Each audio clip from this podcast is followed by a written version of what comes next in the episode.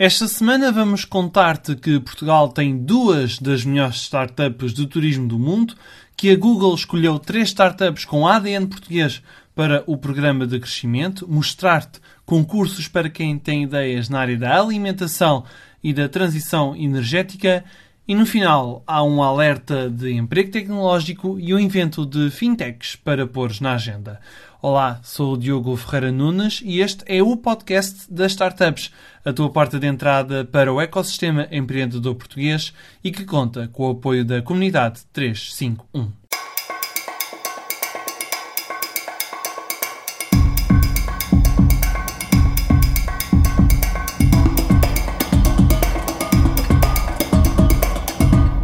Portugal tem duas das melhores startups do mundo na indústria do turismo. Este foi o resultado da segunda edição dos prémios para novas empresas tecnológicas da Organização Mundial do Turismo das Nações Unidas. Os prémios foram entregues em Madrid no início desta semana, na véspera da abertura da Feira de Turismo Fitur. A IGFI venceu na categoria de Inovação Social graças à plataforma de inteligência artificial que permite aos hotéis aumentar o número de reservas diretas e a satisfação dos hóspedes através de um assistente de reservas via chat. A categoria de inovação deste concurso contou com o apoio do Turismo de Portugal. A Live Electric Tours foi escolhida como a melhor startup do mundo na área do turismo de sustentabilidade. Porquê? Porque gera um serviço de aluguer de pequenos carros elétricos nas cidades de Lisboa, Porto e Évora. As duas startups portuguesas foram premiadas entre quase 5.000 candidaturas de 150 países numa competição que foi promovida em parceria com o grupo turístico espanhol Globalia. E Portugal foi mesmo um dos países que mais apresentaram candidaturas.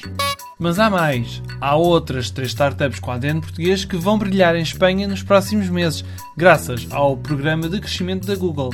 A plataforma de financiamento colaborativo GoParity, a startup que empresta dinheiro para os jovens estudarem na área tecnológica Student Finance, e o sistema que cria dados sintéticos e partilháveis e-data, foram selecionadas entre mais de 500 candidaturas para desenvolver os modelos de negócio nos próximos 3 meses. É a segunda vez que há representação portuguesa nesta iniciativa. E o que é que vai acontecer entre fevereiro e abril? As 3 startups selecionadas vão ter acesso ao espaço de cowork da Google em Madrid, a materiais, workshops, produtos e mesmo às melhores práticas da tecnológica norte-americana. Haverá ainda tempo para partilhar experiências com antigos ocupantes neste campus, atuais residentes e mentores internacionais. No final deste programa, a Google não fica com qualquer participação no capital das startups. E agora, um momento de inspiração, deixamos-te com 2 concursos europeus para quem tem ideias para a área alimentar ou para a transição energética. Se apostas na comida e na bebida, o consórcio europeu EIT Food está à procura de 60 startups para lhes dar um impulso internacional. A terceira edição do programa EIT Food Accelerator Network já arrancou e as inscrições decorrem até 10 de março. Ao acabar o programa, entre as 70 startups participantes, 3 delas serão premiadas com apoio financeiro direto de até 100 mil euros por cada uma. Se estás mais virado para a energia, também estão abertas as candidaturas para o CleanTech Camp, que procura ideias ou empresas em fase inicial e que tenham produtos ou serviços no setor das energias limpas. No final do programa sairão até 15 projetos selecionados que podem ter acesso a prémios em dinheiro e mesmo possível financiamento de projetos-piloto no total de mais de 150 mil euros. As inscrições para o CleanTech Camp estão abertas até 1 de março. E antes de uma nota de agenda, um alerta para empregos tecnológicos. A plataforma de gestão de infraestruturas InfraSpeak procura programadores, engenheiros e mesmo financeiros para o escritório no Porto, mas também há vagas para especialistas em vendas em Barcelona e também em Florianópolis, no Brasil. Na descrição deste episódio vais poder encontrar o link para te registares.